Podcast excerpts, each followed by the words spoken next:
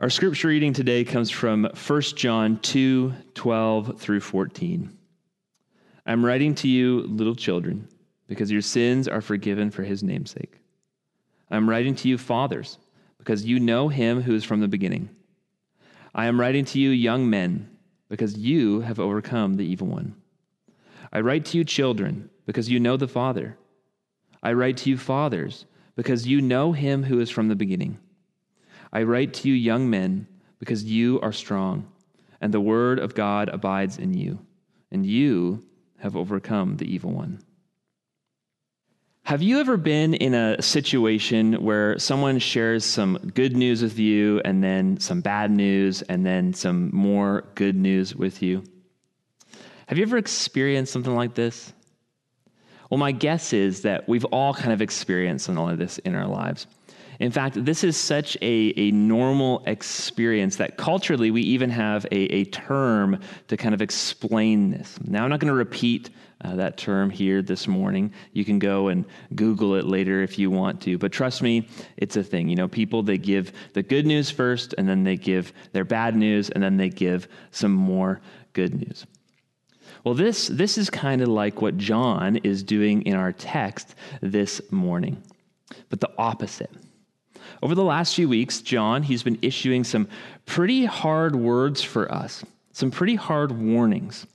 You know, he said things like, if we say we have fellowship with him while we walk in darkness, we lie. And things like, whoever hates his brother is in the darkness. Hard, hard words for us to hear. And in the passage for next week, John is going to continue some of these hard warnings for us which is good. You know, we, we actually need these warnings in our lives. We need these truths every once in a while. But in our text today, we get a little bit of a, of a reprieve from these hard words.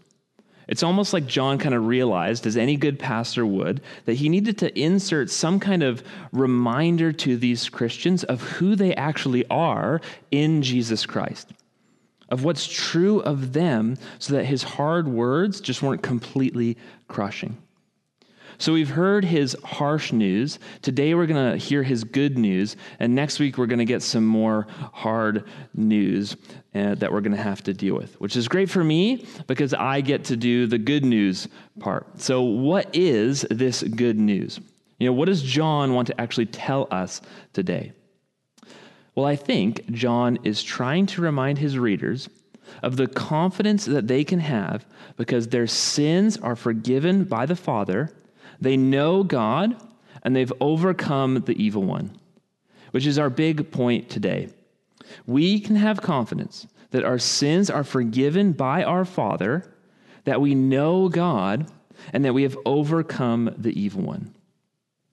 And the way that John shows us this is he shows us this by looking at three groups of people, which he uses to kind of represent the life stages of a Christian. He looks at the children, looks at the fathers, and he looks at the young men. So we're just going to look at each of these groups as we go along, and we'll see what John is reminding us through them. Now, the first group that John addresses is children. Look at verse 12 with me. I'm writing to you, little children, because your sins are forgiven for his name'sake. Now, who are these children that John is addressing? You know, is he addressing like kind of like literal kids here? Well, Probably not. You know, it's probably more likely that John is using the term children to address those who are kind of new to the Christian faith. You know, he's addressing the uh, spiritually immature among them, the kind of spiritual babies in this congregation. And the first thing that he does, the first thing he wants to remind these people of, is the fact that their sins are forgiven. Now, notice the wording here in our text. He's not saying, you know, your sins will be forgiven, like it's something that's going to happen in the future. He's not saying that your sins can be forgiven if you just kind of do the right things. No, he's saying your sins are forgiven.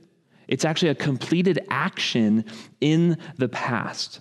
Their sins have been forgiven, once and for all, completely forgiven. But he doesn't want to just remind them that their sins are forgiven. He also wants to remind them that they have God as their Father. Look at the end of verse 13 with me. I write to you, children, because you know the Father. In other words, you know, these spiritual babies, they haven't just been forgiven of their sins and then they're kind of just left to fend for themselves in this crazy world, but they also have God as their Father. You know, God has adopted these new believers as his own children, and he loves them as his own children. And this is a concept that we actually see John talk about in his gospel as well. Look at John uh, 1, verse 12. But to all who did receive him, who believed in his name, he gave the right to become children of God. When we come to belief in Jesus, when the Holy Spirit illuminates our hearts to accept Him as our Savior, we are adopted by God and we become His children. Now, just take a moment today to reflect upon that reality. You, you are a child of God. You know, oftentimes we reflect a lot upon the forgiveness of sins the fact that our sins have been forgiven. And this is good. We should reflect upon this. It's a glorious, wonderful truth of the gospel that our sins have been forgiven. It, frees us from the bondage of sin and from our guilty consciences. So I don't want to kind of discredit the forgiveness of sins this morning. I don't want to do that. But sometimes I think we just need to take a moment and, and let the fact that God is our Father just sink deep into our hearts. I mean, think about it. We have a God who loves us as a father loves his children. Just think about that. Think about the time, you know, that you uh, felt most loved by one of your parents, whether it's your mom or your dad, and, and recognize that God loves you like that, that he cares for you like that, but so, so much more. To be honest, this is something that's been really kind of precious to me uh, lately. For those of you who don't know, I had a baby over the summer, uh, our first, and it's been a lot of work. Having a kid is a lot of work. You've got to kind of feed this thing, and you have to bathe the baby, and you've got to read to it so its mind develops, and you have to do all sorts of other tasks for this kid. And it's hard, hard work. Well, there's one night that I remember very, very clearly from those early days just after Hudson had been born. I was up at around 3 a.m. Uh, he's crying, and I pick him up and I take him to the living room, and I go sit on the couch with him, and I kind of just lie down and I, I hold him close in my arms so that Jode could kind of sleep in the room and I could be out there with the crying baby. Now, someone had told me before he was born that it's dangerous to fall asleep with a baby in your arms. So I was really, really worried that I would fall asleep, and I didn't want to let myself fall asleep. I didn't want to do anything that would potentially harm little Hudson. So, you know, there I am. I, am doing like everything I can to not fall asleep, and I'm doing that thing where your head kind of is nodding and you're waking yourself up over and over and over again. I was doing that for like two hours just because I wanted to care for my son. You know, I'm, I'm dog tired. I'm on the couch, preventing myself from sleeping to care for this little human being. Now, why in the world would I act like this? Why would a grown man prevent himself from sleeping like this? Well, the answer is because of love love for my child. And if our love for our children drives us to do things that don't really make logical sense, then how much more does the God's love for us as our heavenly Father drive him to actually care for us? Infinitely more, infinitely. God loves us as a father with a never ending, unremitting, constant, overwhelming love. You know, when we're having those rough days or those rough nights, He's there. He's caring for us in those moments. When we're having that really difficult season in our life, you know, when everything seems to be going against us, He's there and He's holding us in those moments, comforting us. When we're despised because of the things that we believe in our workplaces or in our schools or even in our neighborhoods or even maybe in our homes, He is there pouring out his love for you. Why? Because he's our Father. And like any good father, he has a deep, deep love for his children. So, children, those of you new to the faith, have confidence today that your sins are forgiven by your Father. The next group that John addresses in our text is fathers. Now, again, John is using the term fathers here to kind of point us to uh, the spiritually mature. So, this text is not just for literal fathers or even just for men for that matter. It's, it's, it's for the spiritually mature amongst his readers, the spiritually mature in his congregation. And he writes to these mature people in verse 13, saying, I'm writing to you, fathers, because you know him who is from the beginning. And then later on, in verse 14, he writes, I write to you, fathers, because you know him who is from the beginning. Now, what does this mean? What is John uh, telling the spiritually mature person in the congregation? Well, I think I think he's reminding these people of the deep knowledge they have of who God is. You know, these are people who've faithfully walked with Jesus for a long, long time in their lives. They've been obedient to his words. They've experienced the work of the Holy Spirit in their lives, and they're continuing to grow in their relationship with God the Father through Jesus Christ. So these people then they can have confidence that they actually know God because of their maturity in the faith. You know, the well of faith that they can actually draw water from is deep because they know God. But, just kind of bear with me here for a moment. I think that there's also kind of an implicit admonition in this text to share this knowledge with others. I think John is reminding these people of their knowledge, not just to kind of encourage them, but to push them to share that knowledge. Older Christians, you know, those of you who are mature believers of Jesus, you who have known him who is from the beginning, we need you. We need your experience and your wisdom in our lives. I'm not sure how many of you have heard of Martin Luther before, uh, but for those of you who haven't, Martin Luther was actually a reformer of the church in the 16th century. And he has probably changed the world more than anyone else in the last 500 years. Now, at this time, uh, the Catholic Church was the most powerful institution in the whole world right? They held power over the church government, they held, held power over local governments, they held power over people's religious beliefs, even owning tons of land over everything. And Luther, he became convinced that this church was wrong about salvation.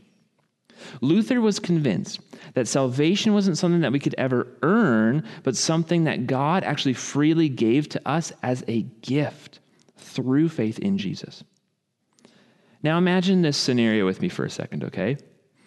One guy pushing back against the most powerful institution in the world at the time. I mean, this this is a good story, isn't it? It's got all the makeup of like a true underdog story. One man, you know, risking his life for the sake of the gospel, putting every single thing he had on the line to see the true gospel message flourish. And it worked. You know, in fact, if it wasn't for the work of Martin Luther, it's very likely that we wouldn't be here today as a church.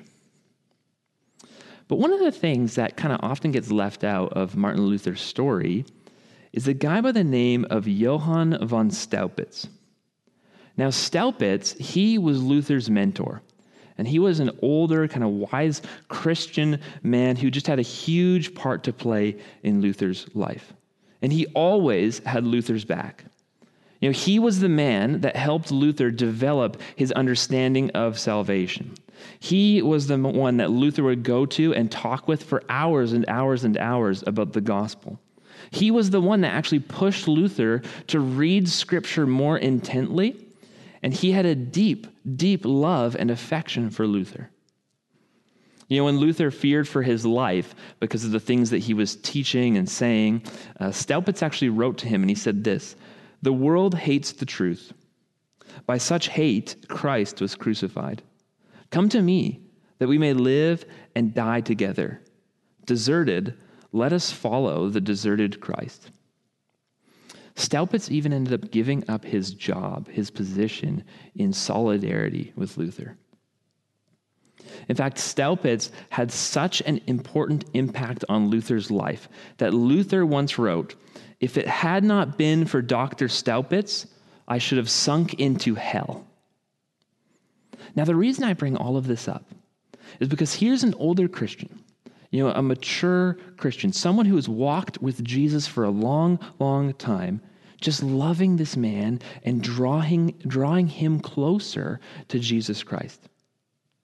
Here's a man who, who knew him, who was from the beginning, who knew God, sharing that knowledge with Luther.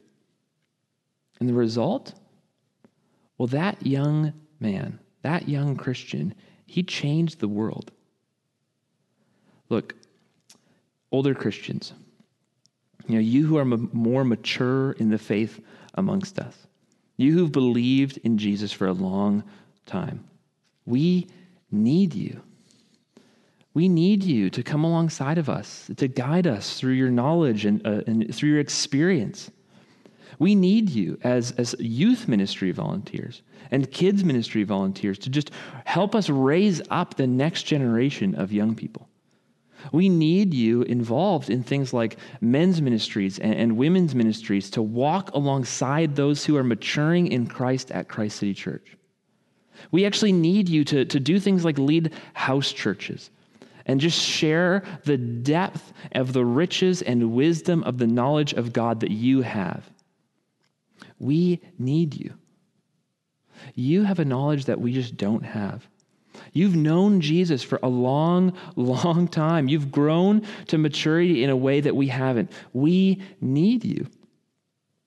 So be generous with that knowledge of God. Be generous with it. Share it. Bless people with it. Walk alongside someone in the church with it. Who knows? You might be a Staupitz to a Luther. So, fathers, spiritually mature of Christ City, have confidence today that your sins have been forgiven by your Father and that you know God. The final uh, group that John addresses today is the young men. Now, again, you know, John isn't just addressing the men here, but he's using this as a way to address everyone who is young in their faith. You know, the spiritual kind of adolescence, if you will, those who are maturing in their belief in Jesus. He's talking to the people who, who they're not completely new to Christ, but they also haven't reached that stage of spiritual maturity yet. And John, he addresses these Christians last. Why? Well, I think he does this as a way of kind of showing these people where they've come from and where they're kind of going. You know, he's saying, look, you used to be a baby in Christ, and you're on your way to maturity in Christ. So persevere. Keep going. Push forward. Don't give up in the maturing process. And on their way to spiritual maturity, he just wants to remind them of something to just encourage them in their perseverance, in their journey. Look at uh, verse 13 with me. I am writing to you, young men, because you have overcome the evil one. He encourages them by reminding them that they have actually overcome the evil one, they've conquered him. Satan's devices and his work is no longer uh, completely in control of their lives. They're no longer under the, the control and domination of sin, but they actually have the power to walk away from sin. But how? You know, how is this possible? How have these people actually overcome the evil one? Well, look at verse 14 with me. I write to you, young men, because you are strong and the word of God abides in you, and you have overcome the evil one. they've overcome the evil one by the abiding word of God, which gives them strength. This, this is the road to Christian maturity, abiding in Christ's word. David Jackman, who's a commentator on 1 John, writes There is no route to Christian maturity other than a deepening knowledge of Christ. It's as we grow in relationship with Jesus that we grow into mature men and women of God. And this, the way this is done, is actually through Scripture. You see, it's as we are nourished by Scripture, it's as we abide in God's Word that the living Word, Jesus Christ, abides in us. It's only as we go to this book and we read it and we study it that we are built up and grow in relationship with God. Now, I know that this text isn't just for young men.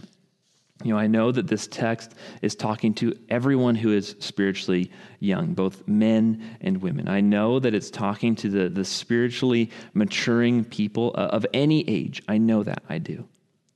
But I want to just kind of pause here for a moment. And I want to speak to the, the young men of our church today. I personally feel burdened for the young men of our church.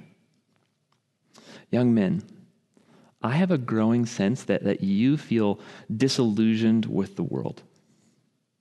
You know, I have a sense that you feel like maybe you're, you're pointlessly drifting through life. Like maybe you're pathless and maybe you're kind of purposeless.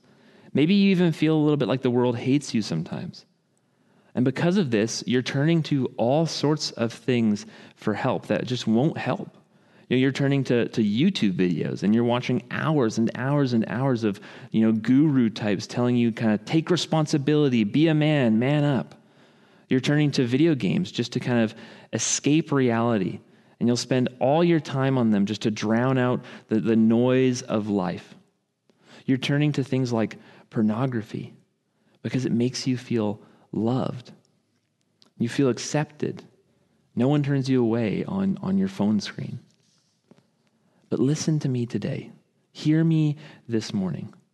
I want you to know that if you feel like you're just teetering on the edge of a breakdown, you know, if you feel like you aren't accepted, like you aren't loved, like you aren't worth the space that you even take up, you're wrong. Hear God's word for you today. You are strong, and God's word abides in you and you have overcome the evil one. Young men, you are strong. Young men, God's word abides in you. Young men, you have overcome the evil one. And it's not just the young men. Young women, you are strong. Young women, God's word, it abides in you. Young women, you have overcome the evil one. I can only imagine how hard it is to be a young woman who follows Jesus in a social media age, you know, an age where you're just comparing yourself constantly to everyone else online. But you are strong. God's word abides in you, and you have overcome the evil one. And to all of us, all those who are spiritually maturing, who are spiritually young, hear me on this. You are strong. You have Jesus Christ abiding in you right now. He's with you and he strengthens you and he has defeated the evil one on your behalf. Take hold of these truths. You know, apply these things to your heart today. Believe them to be true of you in Jesus Christ. Apply these things to yourselves and mature, uh, persevere, sorry, to maturity in Christ. Young men, you know, the spiritually maturing amongst us, have confidence today that your sins have been forgiven by your Father, that you know God, and that you've overcome the evil one. So we've looked at our three groups this morning.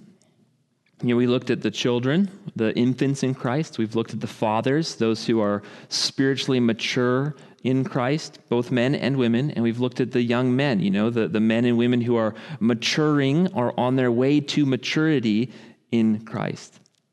But before we close today, you know, we need to realize that the truths that we've been talking about are true for all of us. We've all been forgiven. We all have God as our Father. We all know Him and are in relationship with Him. We all have overcome the evil one, all of us. God's word abides in each and every one of us here. You see, this text, this text is about our identity as Christians. Meaning that all of us, if we've been united to Christ, no matter how old we are, no matter what gender we are, no matter how rich or how poor, or any other distinction that you can think of, have confidence. Confidence that we are forgiven by our Father, that we know God, and that we have overcome the evil one. We're going to move into a time of communion together now. So, if you're gathered together in a house church today, I just encourage you at this moment to get your elements prepared um, and then be ready to kind of walk through the liturgy together. And as you participate in the communion meal today, just reflect upon the reality uh, that these things are true of you when you are found in Christ. You have been forgiven. You have a wonderful, amazing Heavenly Father. You know him and you're in relationship with him. You are strong and you have actually overcome the evil one. All of these things are true of you in Christ. And they were made true for you through the cross, where Christ's body and where his blood was shed for you. So we're going to remember the cross. Take the bread today and be reminded of Jesus' words. This is my body, which is for you. Do this in remembrance of me. And take the wine today and just be reminded of Jesus' words. This cup is the new covenant in my blood. Do this as often as you drink it in remembrance of me. You know, if you aren't a follower of Jesus, we just ask that you don't participate in the communion meal today. This isn't to make you feel excluded. Uh, it's just because this meal is actually a sign and a seal of our relationship with Jesus. It's a sign that we actually proclaim him to be the Lord of our lives and that we seek to obediently follow him through his words. So, brothers and sisters in Christ, come confidently to the table with the knowledge of who you are in Jesus and be reminded of the great cost of Christ to win these things for you. Let's pray. Father, thank you so much for your word this morning. Lord, thank you for the encouragement and, and, the reprieve that we've received, just reminding us of our identity in Jesus. Lord, thank you that our sins have been forgiven, that we've been brought into a relationship with you where we are now your children and that you have actually overcome the evil one on our behalf, that we're strong. And Lord, I pray that your Holy Spirit would remind us of these things today. No matter where we are in life, no matter what situation we're facing, that you would remind us of these things by your Spirit today so that we can go out with confidence, confidence of who we are in Jesus. Lord, I pray that you would just help us to share this good news with others. In Jesus' name I pray. Amen.